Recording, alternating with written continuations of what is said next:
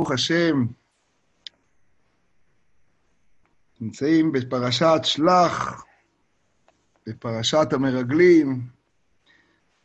בעזרת השם, גם שהקדוש ברוך הוא ירפא את כולנו עכשיו, מתחילים אה, גל שני, גל ראשון, שנזכה בעזרת השם, נזכה בעזרת השם באמת מכל זה לרפואה שלמה, לגאולה שלמה. באמת, באמת. יש גם קשר גדול בין פרשת המרגלים לגל הראשון והשני, אולי אולי נוכל להיכנס לזה. אני רוצה להיכנס לפרשת המרגלים לאט-לאט, ובעזרת השם, בעזרת השם, האמת היא שאת פרשת המרגלים בבום אחד אי אפשר. אני רוצה היום ללמוד סוגיה אחת, שלדעתי לא נוגעים בה מספיק, מדהימה, בעניין פרשת המרגלים, ללמוד ביחד קצת את ראשון, את ההתחלה של פרשת המרגלים. ובעזרת השם, נותן ליעף כוח עוד חלק שעומד בפני עצמו, אבל גם יהיה חלק שני של העניין, אולי נזכה גם ביום חמישי, ברשותכם הפעם, ככה לכבוד פרשת שלח לך, בחלק נוסף, אם זה יסתדר, אז מצוין. בכל אופן, תחילתה של פרשת שלח לך ברשימה שמית. רשימה שנשמעת די משעממת, כמו כל מיני רשימות כאלה בתורה, והיא נראית כזה מין רק פתיח לפרשה שהולכת להיות אה, עמוסה מאוד מאוד, כל חטא המרגלים, דיבת הארץ. אבל אני רוצה להתמקד בחלק הזה, שבאמת אולי מדי מדלגים עליו. שמות האנשים שיוצאים לטור את הארץ. מי שיש לפניו חומש, זה יהיה מצוין אם יהיו חומשים. ככה בחצי שנייה, ברגע, אם יש חומש לפניכם, אם לא, אנחנו יכולים גם מבפנים, אה, זוכרים את הדברים, אני קורא את הדברים, אני מתמקד בפסוקים עצמם, זה לא, אפשר גם בלי. בואו נתחיל. וידבר השם אל משה לאמור, שלח לך אנשים, ויתורו את ארץ כנען. כולנו יודעים, ואני לא אתמקד בזה עכשיו, אני אגיע לזה בהמשך, שלח לך, אני איני מצווה לך, אבל אם אתה רוצה, תשלח. אני איני מצווה. בעוד 40 שנה, פחות שנה, בספר דברים, כשיחזור משה רבנו ויספר את הסיפור, הוא יוסיף תוספת חשובה מאוד, שבעצם היוזמה הייתה שלנו. ותקרבון אליי כולכם ותאמרו נשלחה אנשים לפנינו, ויחפרו לנו את הארץ וישיבו אותנו דבר. ומשה רבנו לוקח את כל האחריות, גם על ההחלטה לשלוח מרגלים וגם על התוצאות על עצמו. ויטב בעיניי הדבר. הוא מוסיף ואומר שם בספר דברים, גם בי התענף השם בגללכם לאמור, גם אתה לא תבוא שם. יהושע בן נון, אותו חזק, כי הוא ינחילנה את ישראל. אז שלח לך אנשים, נמשיך, ויתורו את ארץ כנען אשר אני נותן לבני ישראל, איש אחד, איש אחד למטה אבותיו תשלחו, כל נשיא בהם. שאלה א', האם באמת הפירוש הוא שהנשיאים נשלחים? בפשטות התשובה היא לא. למרות שכתוב פה כל נשיא בהם, מפורש. רק בפרשת נשוא, בשבוע שעבר,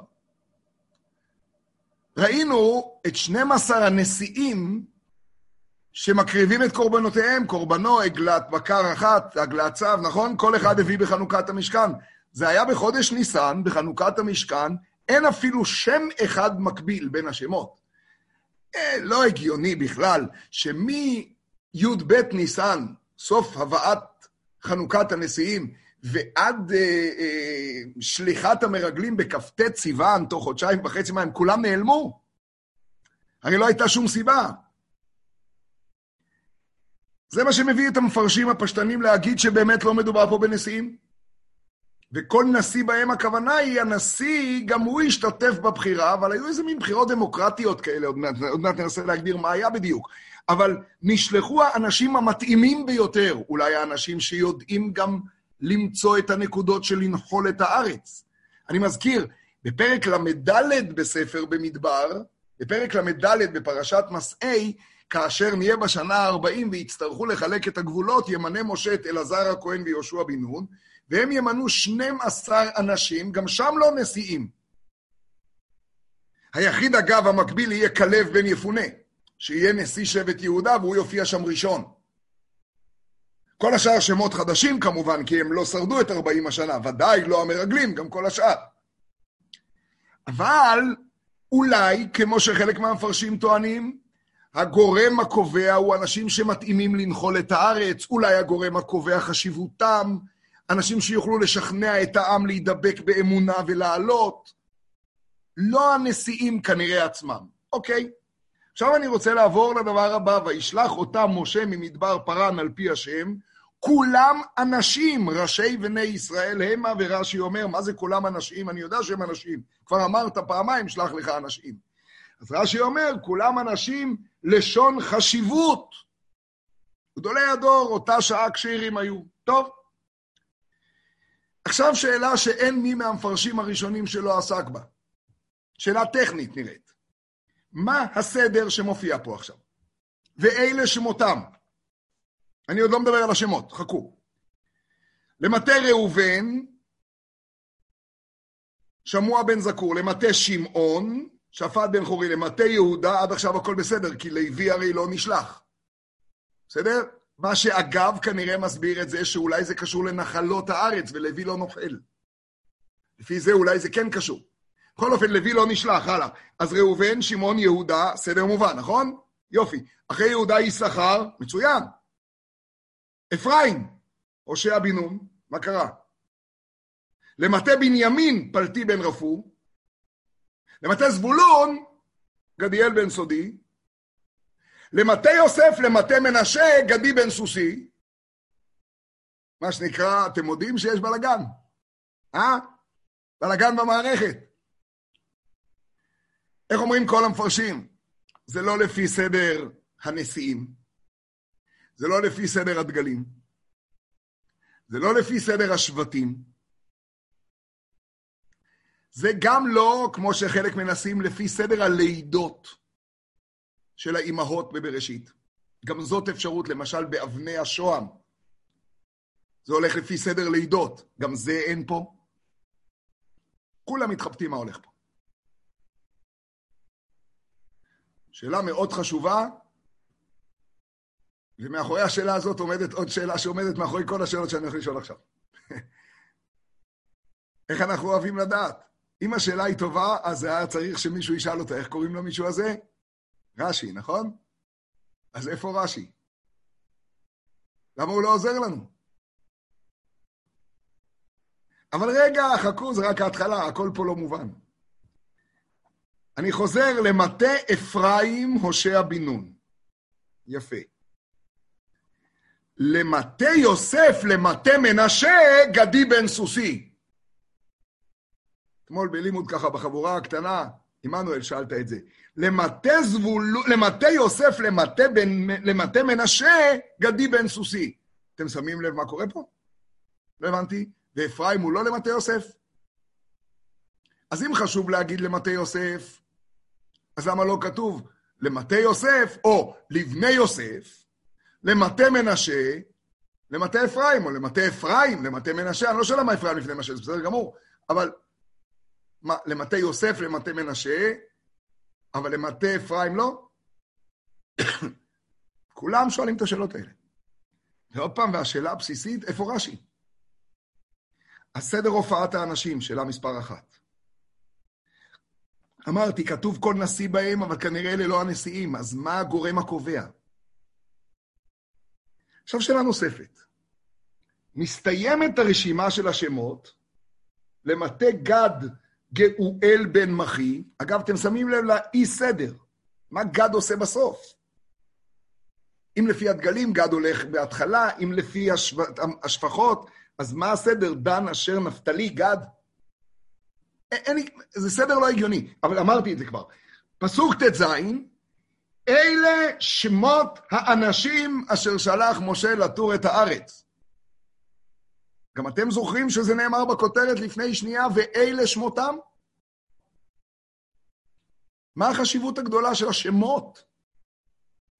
ולא ראינו שרש"י דורש כלום על השמות פה. וצריך להבין את זה.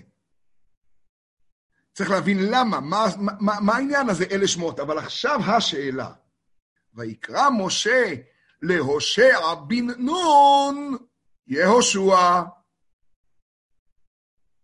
פה סוף סוף רש"י עוזר לנו, ובמקום הראשון שהוא עוזר לנו, זה המקום היחיד שאני לא מבין בכלל, כי זה רק לכאורה, לכאורה במרכאות, מה רק מפריע? אומר רש"י, למה הוא קרא לו יהושע? נו, אז כולם זוכרים, מה הוא בירך אותו? מה הוא התפלל עליו? יא, יושיעך מעצת מרגלים.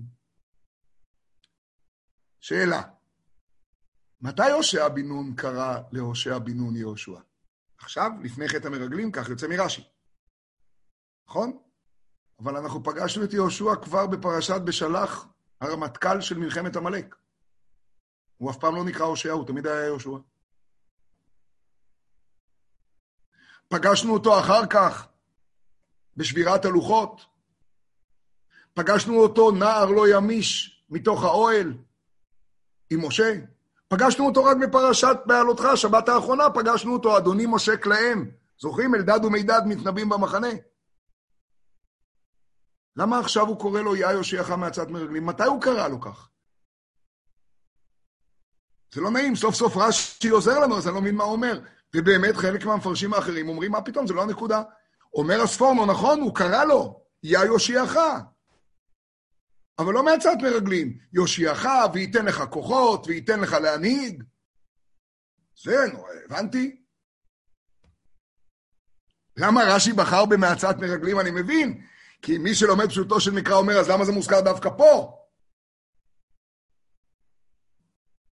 שאלה חשובה מאוד. ואני חושב שאולי בעצם אה, זה מרכז כל השאלות.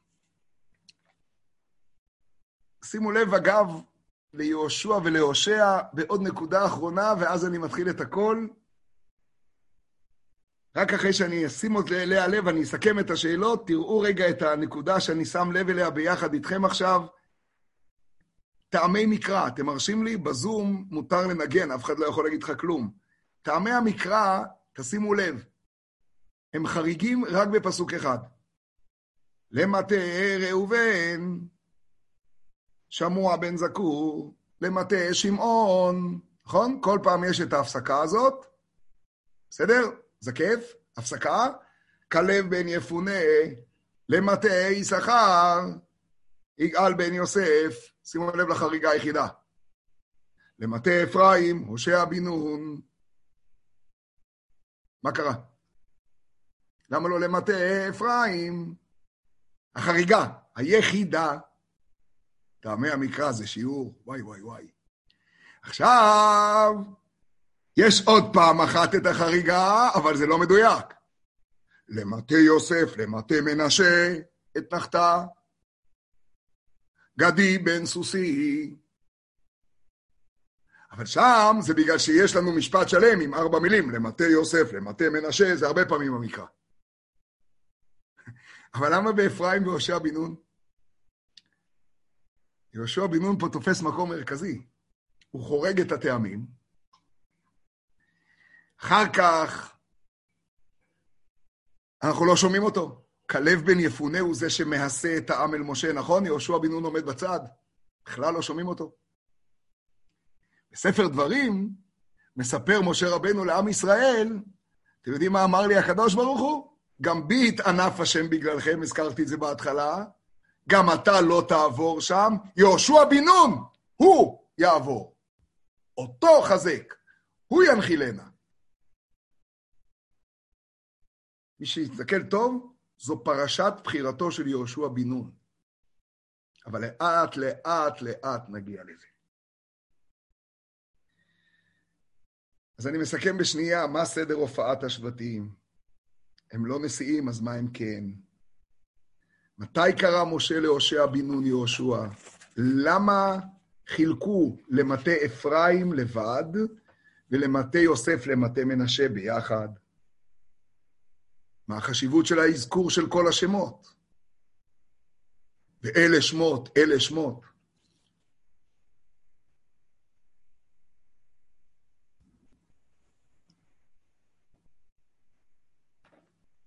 והשאלה שעל הכל חופפת מלמעלה, איפה רש"י עוזר לנו?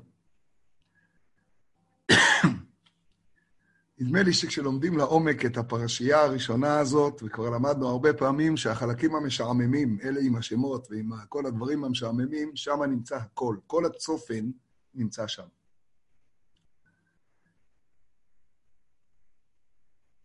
האנשים האלה הם לא נשיאים, ושליחת המרגלים היא רעיון של משה, והרעיון של משה לשלוח מרגלים כנראה מתבשל מזמן, מזמן, מזמן. שלח לך לדעתך. מה רואה משה רבינו ברעיון שליחת המרגלים? למה הקדוש ברוך הוא לא רוצה את זה? מה זה בכלל, הוויכוח הזה? והאם שמות האנשים האלה והאנשים הנשלחים, שאולי הם אנשים שנבחרים על ידי עם ישראל, יסביר את זה קצת? אולי עיון שלעולם לא מנסים, אולי עיון בשמות שלהם? אלה השמות המשעממים, נחבי בן וופסי וגאואל בן מחי, אולי עיון בשמות שלהם יעזור לנו להבין את זה? השמות שלהם לא נכתבו סתם, כי זו הפעם היחידה שהשמות האלה מוזכרים. חז"ל דורשים שם אחד מן השמות, ועוד אחד קצת. גמרא בסוטה אומרת, שסתור בן מיכאל למטה אשר סתור בן מיכאל, הוא נקרא סתור, יש לו שם כעור. למה סתור? מסורת היא בידינו שהוא הכחיש את שונאו כאילו של הקדוש ברוך הוא, כביכול את הקדוש ברוך הוא, סתור, סתר, שם נורא. בן מיכאל, דרשה שלילית, שעשה עצמו מח, כלומר, שעשה כאילו את הקדוש ברוך הוא מח. האל, חס ושלום, מח. אבל תגידו לי, כשאימא קראה לו סטור בן מיכאל, באמת לזה היא התכוונה? הרי ברור שלא. זה כמו הדרשות על שמות שאנחנו יודעים את השלילה שלהם רק אחרי המעשה, כמו מחלון וכיליון. בטח לא נשמע טוב, כי אנחנו יודעים את הסיפור. אבל כשקראו לו כיליון זה היה נחשפה וגם קלטה, וכשקראו לו מחלון זה הייתה מחילה גדולה. כל השאיפות היו בשני הילדים האלה, מחלון וכיליון, בניו של אלימלך, נשיא שבט יהודה. רבי יוחנן אומר שם בגמרא בסוטה, את זה לימדו אותנו רבותינו, אף אנו נדרוש, נחביא בן וופסי, הוא אומר, גם אנחנו נדרוש, נחביא שהחביא דבריו של הקדוש ברוך הוא, שלא אמר את דבריו כמו שהם. וופסי שפסע, דילג על מידותיו של הקדוש ברוך הוא. ודאי שזה דרשות מאוחרות אחרי החטא. החביא דבריו של הקדוש ברוך הוא. אבל הרי מה אתה רוצה להגיד, רבי יוחנן? משה רבנו לא שלח אותם כדי להגיד את דבריו של הקדוש ברוך הוא. הוא שלח אותם להגיד מה הארץ, השמנה היא עם רזה, הטובה היא עם רעה. ומה זה סטור בן מיכאל שהסתיר דבריו של הקדוש ברוך הוא, שסתר והכחיש? הוא נשלח להגיד מה המצב. ואתם באמת רואים את השם מיכאל, מיכאל זה שם כל כך יפה, זה באמת הפירוש שהאל מח, שומעים על רב מיכאל, על ילד מיכאל, אה, מיכאל! יעקב מכיר מיכאל? מיכאל. מיכאל זה שם של אל מח? מה פתאום? מאיפה זה בא? אז מה באמת רוצה, אולי אפשר, אולי אפשר ללמוד את השמות האלה. ורש"י הורה לנו כבר כמה פעמים בתורה ללמוד שמות. כבר למדנו שכשרש"י לא עונה לנו על שאלה, סימן שהוא כבר ענה עליה במקום אחר, או שהיא לא שאלה והוא מתייחס אליה פה.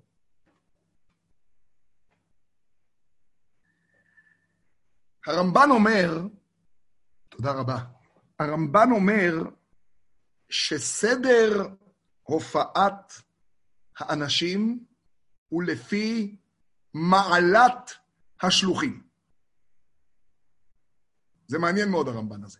הוא לא מסביר, אבל הוא אומר שזה לפי מעלת השליחים, וגם הוא משווה בין הפרק פה לפרק ל"ד של נחלת הארץ, והוא אומר זה לפי המעלה שלהם. רבי עובדיה ספורנו למשל מציע שזה לפי הגילאים שלהם. אלא שלא הרמב"ן ולא הספורנו מוכיחים את דבריהם מהי מעלת שמוע בן זקור יותר ממעלת אה, נחבי בן וופסי. במה המעלה? הגילאים, בסדר? הם אומרים את זה, גם הרמב"ן וגם הספורנו, אחרי שהם אומרים, אי אפשר להסביר שום דבר אחר, לכן כנראה זו הנקודה. הנקודה העמוקה שמסתתרת מאחורי דבריהם, גם מבחינת הפשט קודם כל, שמעלת השלוחים היא הנושא החשוב פה, ויש כאן חידוש גדול. באמת לא הנשיאים, לא הדגלים, לא השבטים, אנחנו עשינו פה בחירות, ואני רוצה להגיד לכם, משה רבנו מעורר את העם ומתעורר מהעם. העם רוצה מלמטה לשלוח מרגלים. ומעלת השלוחים זה פרט מאוד חשוב. האנשים הספציפיים האלה, התפקיד שלהם יהיה לתת חיזוק. התפקיד שלהם יהיה לעורר את העם לבוא לארץ ישראל, להידבק, להאמין באמונה הגדולה. הם הולכים למשימה קשה ביותר. אני רוצה להגיד לכם מה המשימה שהם הולכים לעשות. גל שני של קורונה, שנהיה בריאים, אני רוצה להגיד לכם מה המשימה, תשמעו טוב. כתוב שכשהם חזרו, וימותו האנשים מוציאי דיבת הארץ רעה, תשמעו את המילים, במגפה לפני השם. זוכרים את הפסוק הזה? וימותו האנשים מוציאי דיבת הארץ, זה עשרה, נכון? חוץ מיהושע וכלב. הם מתו במה? במגפה, זה בה"א הידיעה, במגפה, במגפה הידועה. כבר בכיתה א' אמרנו, רש"י מביא את זה, שהם מתו באופן משונה, תולעים, מהבטן ומהפה, בסדר, זה איזה מין משהו נוראי, זה נראה איזה באמת מחלה נוראית. אבל רבותיי, אנחנו יודעים מה ההגדרה למגפה. אנחנו כל שנייה רוצים לדעת מספר נדבקים שנהיה בריאים. מוות שמתים בו עשרה אנשים בדיוק הוא לא מגפה לפי שום הגדרה בעולם רפואית. הוא לעולם לא יענה לקריטריון מגפה, ודאי לא מגפה של התורה והמקרא. יש הרבה מגפות. המגפה שהייתה במצרים והמגפות, הרבה מגפות אנחנו רואים במקרא ובתנ"ך. מעול, דבר, מעולם מגפה זה לא מוות ממוקד פינצטה לעשרה אנשים ספציפיים בדיוק עם חטא מוגדר. שאר הדור הזה מת 40 שנה, יום לשנה, יום לשנה, ב... זה לא מגפה נקרא גם. אז הם מתים במגפה, איזו מגפה? תשמעו מה אומר רבי עובדיה ספורנו, זה פלא פלאות, זה הקדמה לכל העניין. רבי עובדיה ספורנו אומר שמה שהם ראו כשהם באו לארץ כנען, נקרא לא פחות ולא יותר מגפה. תשמעו את זה, זה הפלא ופלא. הרי הם באים לארץ, ומה הם רואים? ארץ אוכלת יושביה. הם מתארים ארץ יפהפייה, מעיינות, הם רואים דברים נפלאים, הם רואים זבת חלב ודבש, אבל מה הם מתארים שקורה במציאות? נו, אוכלת יושביה. מה מסביר שם מיד רש"י? וזה הפשט. ראינו את כולם מקברים את מתיהם, נכון? כולם מקברים את מתיהם. מי שורדים? מי שורדים במגפה? הצעירים, הזקנים בקבוצות סיכון, יש הרי מילים שאנחנו לא יכולים היום להשתחרר מהם. מי אלה שכולם קבוצות סיכון? מי שורדים? הנפילים, בני הענק. מי ששני מטר רוחב לפחות שורד. חבר'ה, עכשיו אל תיבהלו מהשאלה הבאה.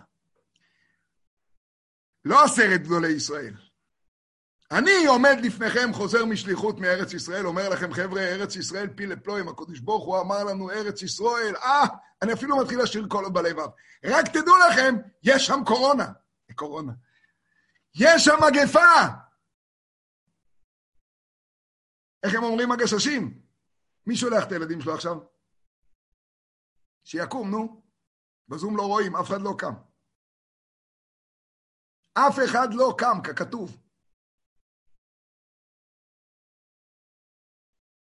זה לא נורמלי לשלוח. מה, לא מובן הפאניקה? תקשיבו מה אומר הספורנו. בארץ כנען הייתה מגפה. עשרת המרגלים חזרו עם הנגיף ונדבקו.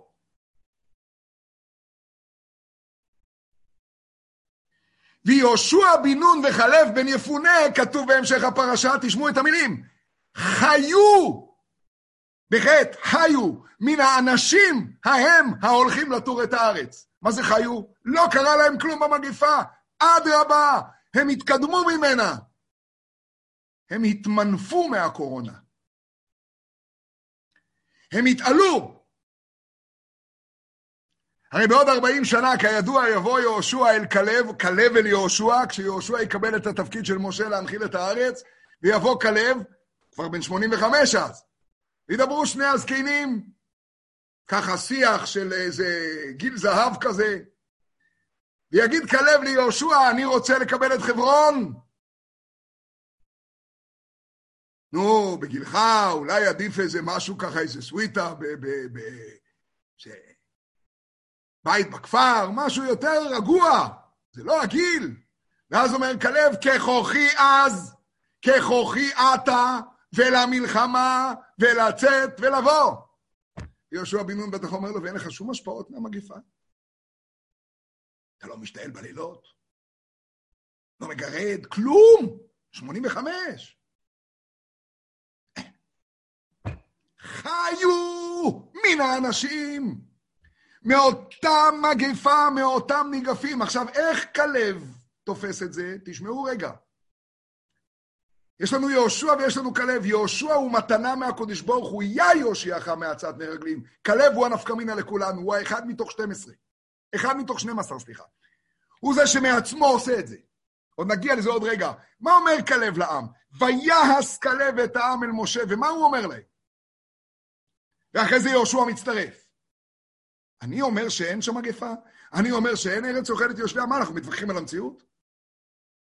אני רק אומר דבר אחד. השם איתנו, וכבוד השם נראה עליהם. אז בטח שיש שם מגפה. כשאנחנו ניכנס והקדוש ברוך הוא יוביל אותנו, לא תהיה שם מגפה. איזו אמונה. וואו. אבל איך מגיעים לאמונה כזאת?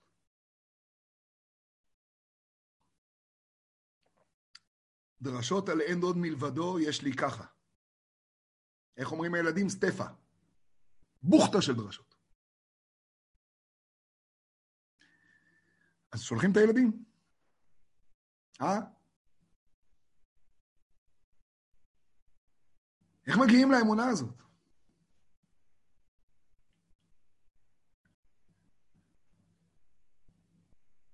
אני לא יודע מתי, אבל אני יודע שבפרשה שקראנו השבת כתוב שב-20 לחודש השני, בכ' באייר, וייסעו מהר השם, התחילו את הנסיעה מהר השם דרך שלושת ימים, אתם זוכרים? והם נוסעים לארץ ישראל, אל המקום אשר אמר השם, אותו אתן לכם. הם רק יוצאים, ותוך דקה, לא שלושה ימים, שלושה ימים זה האספסוף, תוך דקה הם מתאוננים. על מה? ויהי העם כמתאוננים רע. באוזני השם. על מה? אל תכעסו עליי, אבל תנסו פעם אחת, גם הפעם, אני כל פעם עושה את הדבר הרע הזה, אני מודה. מספיק כבר אם להפיל את הכל על הערב רב? אפשר לנסות? זה נכון, זה השמאלנים מתל אביב, זה ברור, הכל, אנחנו ודאי מאה אחוז, אבל אולי בכל זאת זה לא רק. ותבער בם אש השם ותאכל בקצה המחנה. אז נכון שכולנו זוכרים את הפירוש הראשון של רש"י, שזה בערב רב. אבל מה לעשות שהפירוש השני ברש"י זה אמר רבי שמעון בן מנסיה, בקצה המחנה, בקצינים שבהם.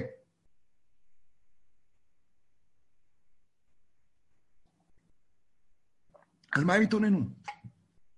הרי לפני שתי שניות הם יצאו על פי השם יישאו ועל פי השם יחנו, את משמרת השם שמרו.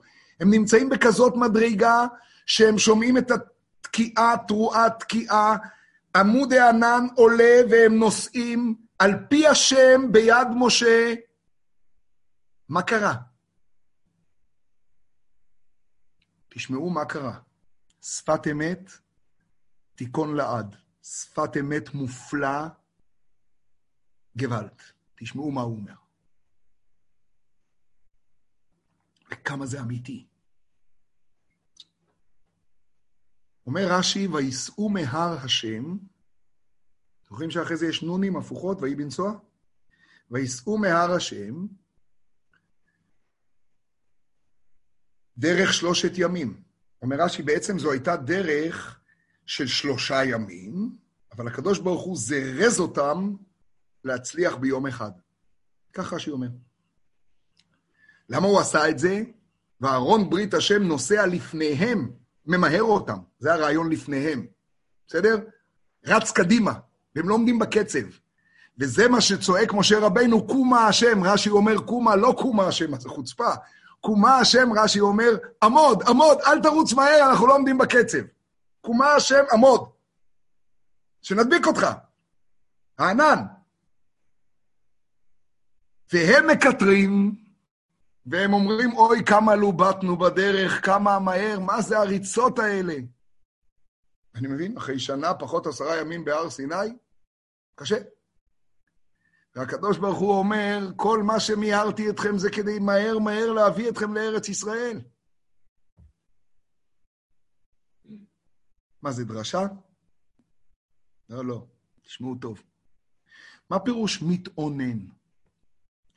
ואני אומר לכם שהכל מתחיל שם, ב"ויהי העם כמתאוננים", כי הכמתאוננים מתחיל בנסיעה לארץ ישראל. אז בעצם הפרשה מתחילה. לא היה צריך לשלוח שום מרגלים.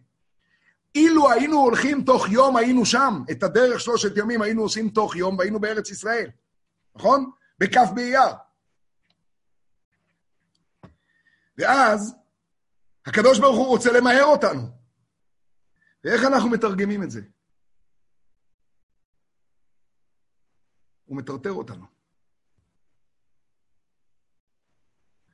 תקשיבו טוב לשפת אמת, זה נורא ואיום. אומר השפת אמת, האמונה היא דבר אחד. זה נורא ואיום.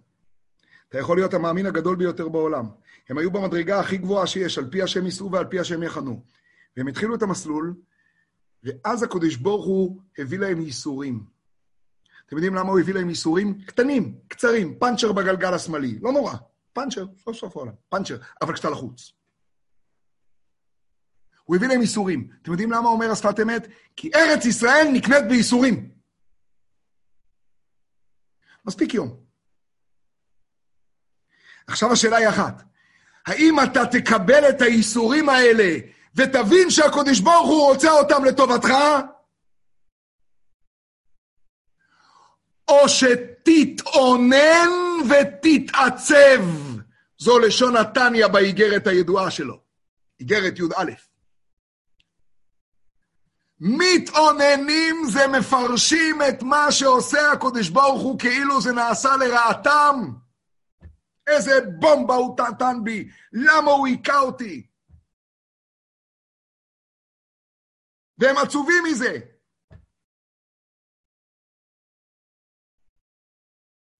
וזוהי עיקר האמונה, אני מצטט משפט של האדמו"ר הזקן באיגרת י"א, שבשבילה נברא האדם, זו תכלית הבריאה.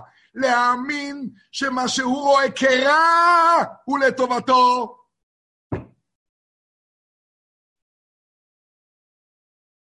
זה שאני מאמין שהקדוש ברוך הוא בורא את העולם, זה לא אמונה, רבותיי, זה פשוט הגיוני. אלא מי בורא את העולם? טראמפ? עם כל ההערצה. זה שאני, אגב, עושה את מה שהקדוש ברוך הוא רוצה, זה לא אמונה, זה כדאי.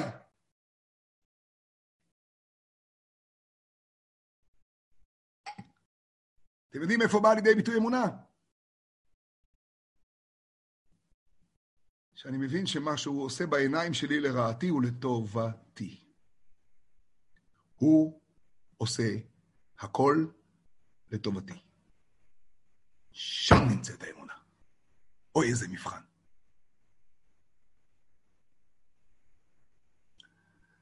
איזה מבחן קשה זה. וכשמשה רבינו מזהה את החטא של תחילת המסע לארץ ישראל, שמתם לב לנקודה הזו? שם אני שם את הפוינט, בכ' באייר. פרק י' במדבר, פסוק י"א, ויהי בשנה השנית בחודש השני, נעלה הענן מעל משכן העדות, ואז הם מתחילים לצאת. דגל מחנה יהודה, שם הדגלים. לפי הדגלים. הם עברו טסים של עשרה פרקים. הם היו שנה פחות עשרה ימים בהר סיני, הם ראו את הכל. הם גם יודעים מה זה חטא העגל, הם גם תיקנו אותו.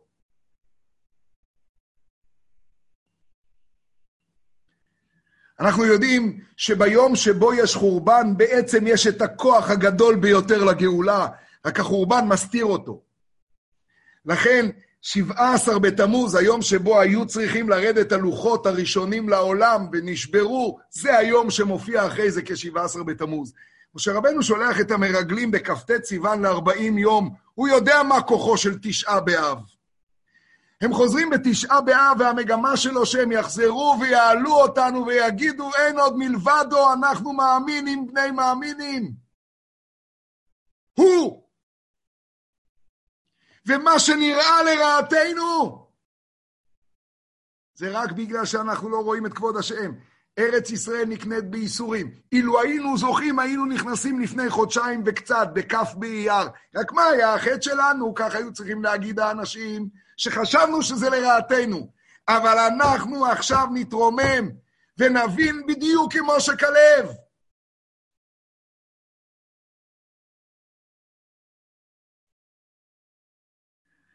אתם יודעים מתי קרא משה רבנו ליהושע, יא יושיעך מעצת מרגלים? תשמעו טוב. ברגע שיהושע הפך להיות תלמידו המובהק, התלמיד, הדוגמה לביטול, הדוגמה לאמונה הפשוטה, הדוגמה לאמונה המוחלטת במשה רבנו ראיה מאמנה, ויאמינו בהשם ובמשה עבדו.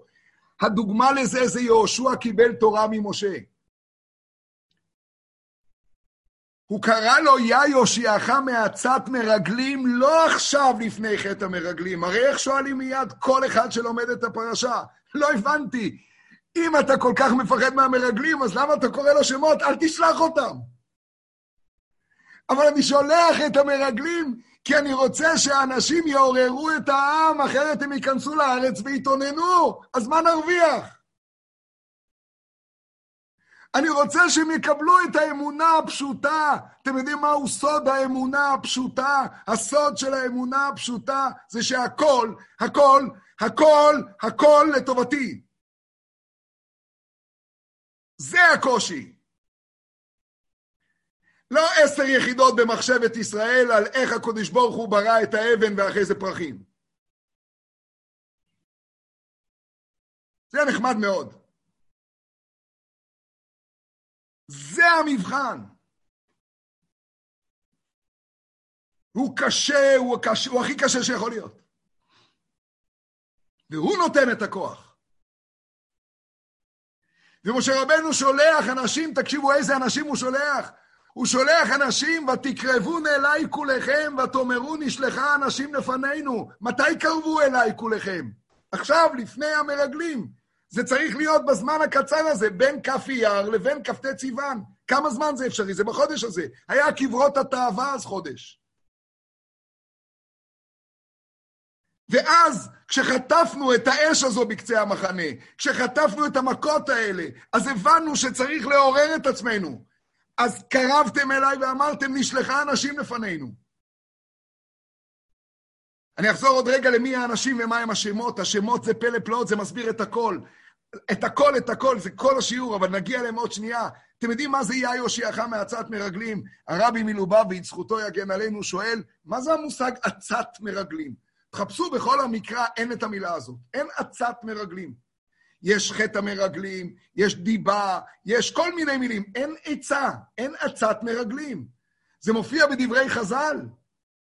יא יושיעך מעצת מרגלים, וזה מופיע עוד פעם אחת. כלב, כשראה מה הולך להיות פה, אז הוא השתטח על קברי אבות, אתם זוכרים? ויבוא עד חברון, כדי לא להיות ניסת אחר עצתם. כדי שלא יהיה ניסת אחר עצת מרגלים. אז מהי עצת המרגלים? לא הבנתי מהי הצעה. הרי עצת מרגלים זה לא מה שהם הציעו לעם. אומר הרבי, זה דבר מדהים, כל כך פשוט. אתם יודעים מה זה עצת מרגלים? תחזיקו טוב. עצת מרגלים זה המחשבה שלהם שמישהו בכלל מתעניין במה ההצעה שלך.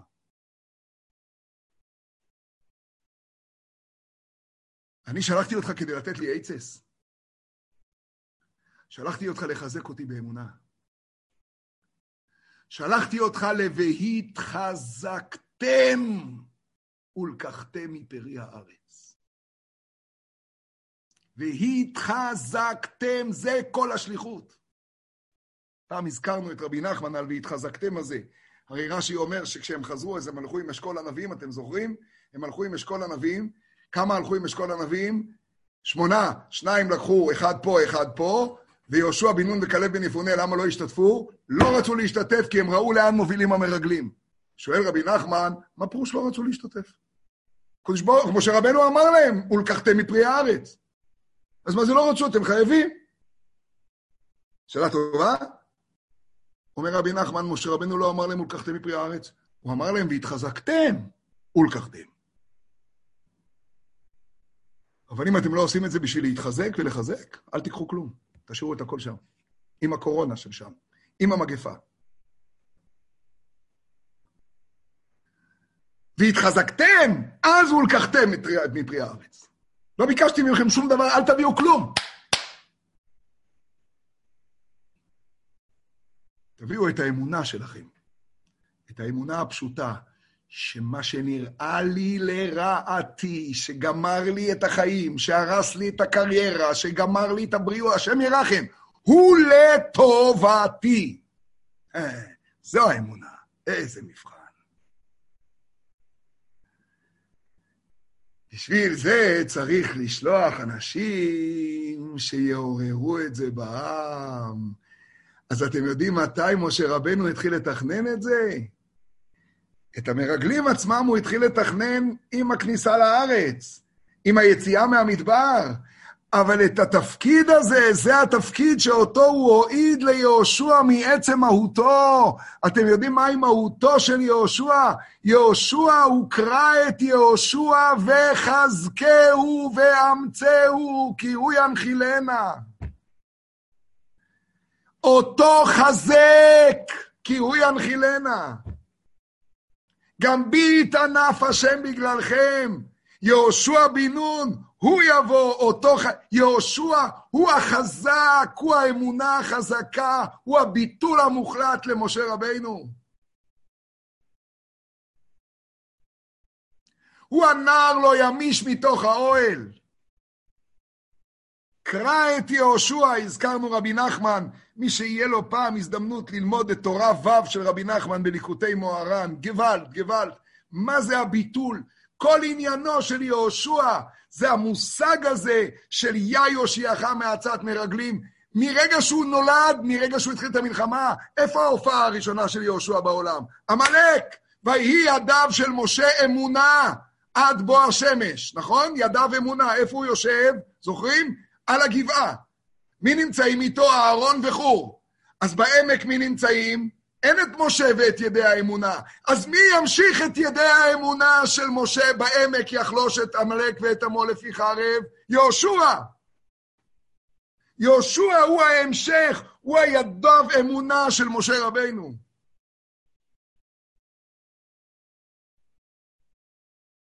לכן כל העסק פה זה יהושע, זוכרים את טעמי המקרא? למטה ראובן, למטה שמעון, למטה יהודה, למטה אפרים, משה אבי נון. הוא היחיד! אין אצלו הפסק בטעמים בכלל. אתם יודעים למה הופיע למטה יוסף למטה מנשה? כדי להראות רק בנקודה אחת, אילו היה לנו זמן, היינו עכשיו עוברים שם שם מכולם. כל השמות זה שמות שבאים לתאר את העוצמה, את הגודל של האנשים האלה כדי למלא את התפקיד של לחזק את האמונה ולהיכנס לארץ. כשמודיעים על מגפה, כשמודיעים על קורונה, לא גל ראשון ולא גל שני. כשמודיעים על מגפה ומתים, ארץ אוכלת יושביה. ואתה צריך להבין, הקדוש ברוך הוא רוצה את טובתי. וכבוד השם נראה אליהם, אבל זה לא עוזר כשאתה לא הצלחת לצאת מההתאוננות ולעלות למדרגה של ויעש כלב את העם אל משה, ולהגיע לתמימות, לפשיטות, לסוד האמונה הפשוטה, שהכל לטובה. ואם הקדוש ברוך הוא יכניס אותנו, אז ממילא כל הארץ אוכלת יושביה, זה ייפסק, זה רק מפני שאנחנו לא שם איתו.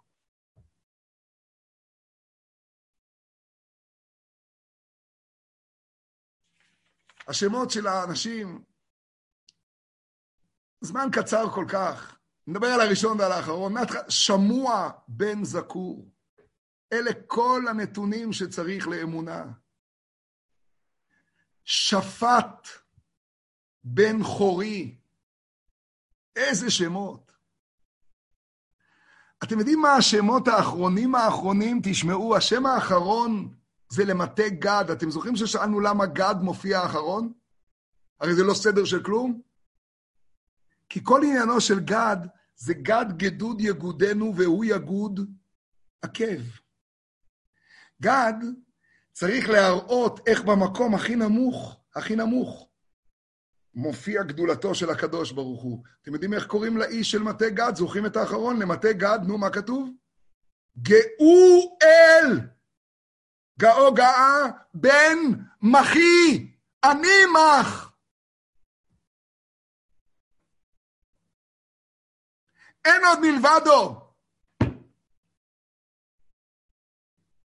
הוא גאול בן מחי, ואיך קוראים למטה נפתלי? זה שמות שנראים מוזרים. נחבי בן ופסי. מה זה נחבי? אז גם המדרש כבר אומר שנחבי זה מלשון נחבא. אז בשלילה בסוף זה מופיע שהוא כאילו בסתירה, אחרי זה, הוא החביאו מאיתנו את הקודש ברוך הוא. אתם יודעים מה זה נחביא? נחביא זה הכוח לתפוס שהקודש ברוך הוא מסתתר בשפריר חביון, אל מסתתר, הוא מסתתר, ובין ופסי, ו' וא' תמיד מתחלפות, אין עוד מלבדו, הוא אפס זולתו.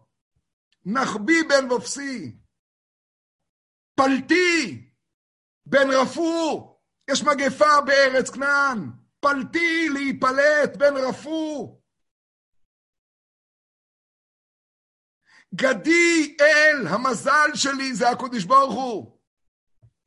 בן סודי, עמי אל. בן גמלי, הוא גומל אותי, הוא גומל עליי.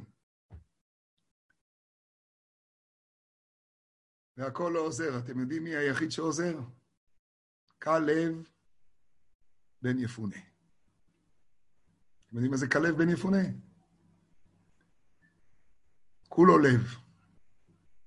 ואתם יודעים מה זה בן יפונה? שנהיה בריאים עד 120. דוקטורים, אתם יודעים מה זה בן יפונה? לפעמים צריך לצנתר את הלב. לפנות אותו. שהוא יהיה מלא רק בקודש ברוך הוא. אתם יודעים למה כלב זכה? כתוב בפסוק בהמשך הפרשה. ועבדי כלב, עקב הייתה רוח אחרת עמו, וימלא אחריי. את מה? רש"י. וימלא את ליבו.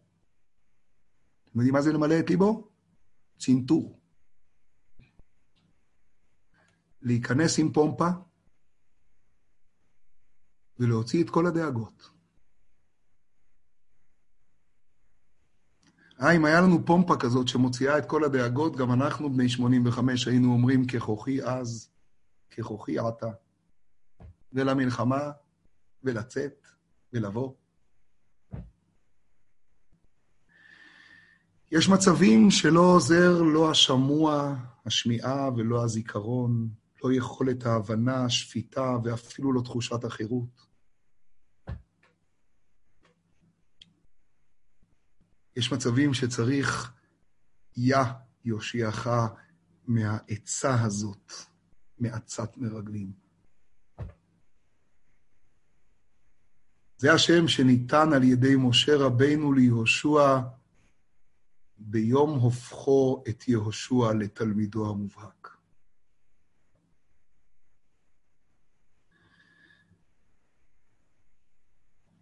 וזה הסוגיה של שמות האנשים. לפי מעלת חשיבותם של השלוחים. מבינים את עוצמת דברי הרמב"ן? רש"י לא היה צריך לענות על כלום, הוא כבר אמר הכל. כולם אנשים חשובים. הוא אמר, שלח לך לדעתך, תבין לבד, למה משה רבינו רוצה לשלוח אותם.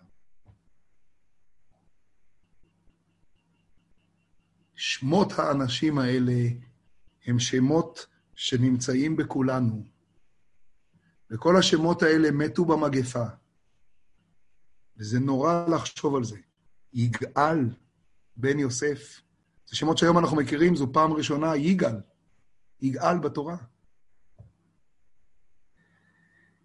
סתור בן מיכאל, מיכאל, סתור. סתור זה, אין עוד מלבדו.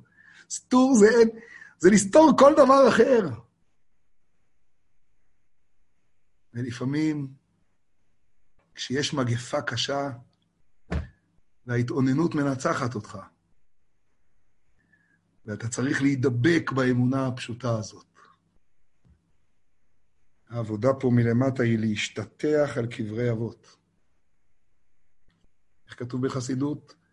כשמשתטחים, זה הפוזיציה היחידה שבה סוף סוף הראש והשכל נמצאים באותו גובה של העקב. הלב, בן יפונה. ומשה רבינו מועיד אדם, שהוא זה שיעביר לנו את הכל. זה העומק של משה קיבל תורה מסיני ומסרה ליהושע. כל מסכת אבות, כל תורה שבעל פה, כל התורה כולה, יכולה לבוא מלמטה אפרים, הושע בינון. בלי הפסקות. וידיעה שרק יא, רק דבקות מוחלטת, י"ק, זו הייתה המלחמה בעמלק, כי יד על כס, יא. זוכרים? את זה ניהל יהושע. אשרי הגבר לפעמים אשר תייסרנו, יא. כשאתה דבוק שם, אתה יכול להיוושע מהצעת מרגלים. וכשזה תוקף מכל הכיוונים, כלב בן יפונה. אלה שמות האנשים אשר שלח משה לתור את הארץ. ויקרא משה להושע בן נון, מזמן מזמן, יהושע, י"ק. יא יושיעך. אז עד כאן לכל מה ששאלנו. וזה קראנו לו סוד האמונה הפשוטה, שזה הבסיס. על זה יאמר משה רבנו, ובדבר הזה אינכם מאמינים בהשם אלוקיכם. תעזבו את המרגלים, הם מתו לפני 40 שנה. אבל אנחנו, הוא מדבר אל הדור שלא היה בחטא המרגלים. הוא מדבר אלינו, בזום. הוא מדבר עם כולנו. מאמינים זה להבין שהכל לטובתכם. אחרי חלק א' הזה, צריך לתפוס איך הם חטאו. מה היה החשק הזה להישאר שם במדבר? לזה, קצת לפרק שלישי של מסכת אבות, בעזרת השם ניכנס ביום חמישי, בחלק השני של השיעור, שהוא חלק שני והוא גם בפני עצמו. כך שגם מי שלא היה, אז הוא עומד גם בפני עצמו. אם היום עסקנו באמונה, ביום חמישי אני מבקש לעסוק במעשה. אז עד כאן לפרשה שלנו, שהיא פרשה שלנו, מאוד מאוד מאוד, שנזכה באמת באמונה שלמה, בשמחה שלמה, לראות. אני אומר לכם רק משפט אחרון, אחרון, אחרון. התניא אומר באותה איגרת גדולה, שכשבאמת באמת מאמינים שהכל לטובתנו, אבל באמת, אז זוכים שגם בנגלה נורא את זה. כשהאמונה בזה מלאה, אז זוכים ממש לראות את זה בנגלה. טראכט גוט וזיין גוט. שנזכה לחשוב טוב, לראות טוב בנגלה, בבשורות טובות ובגאולה שלמה לכולנו.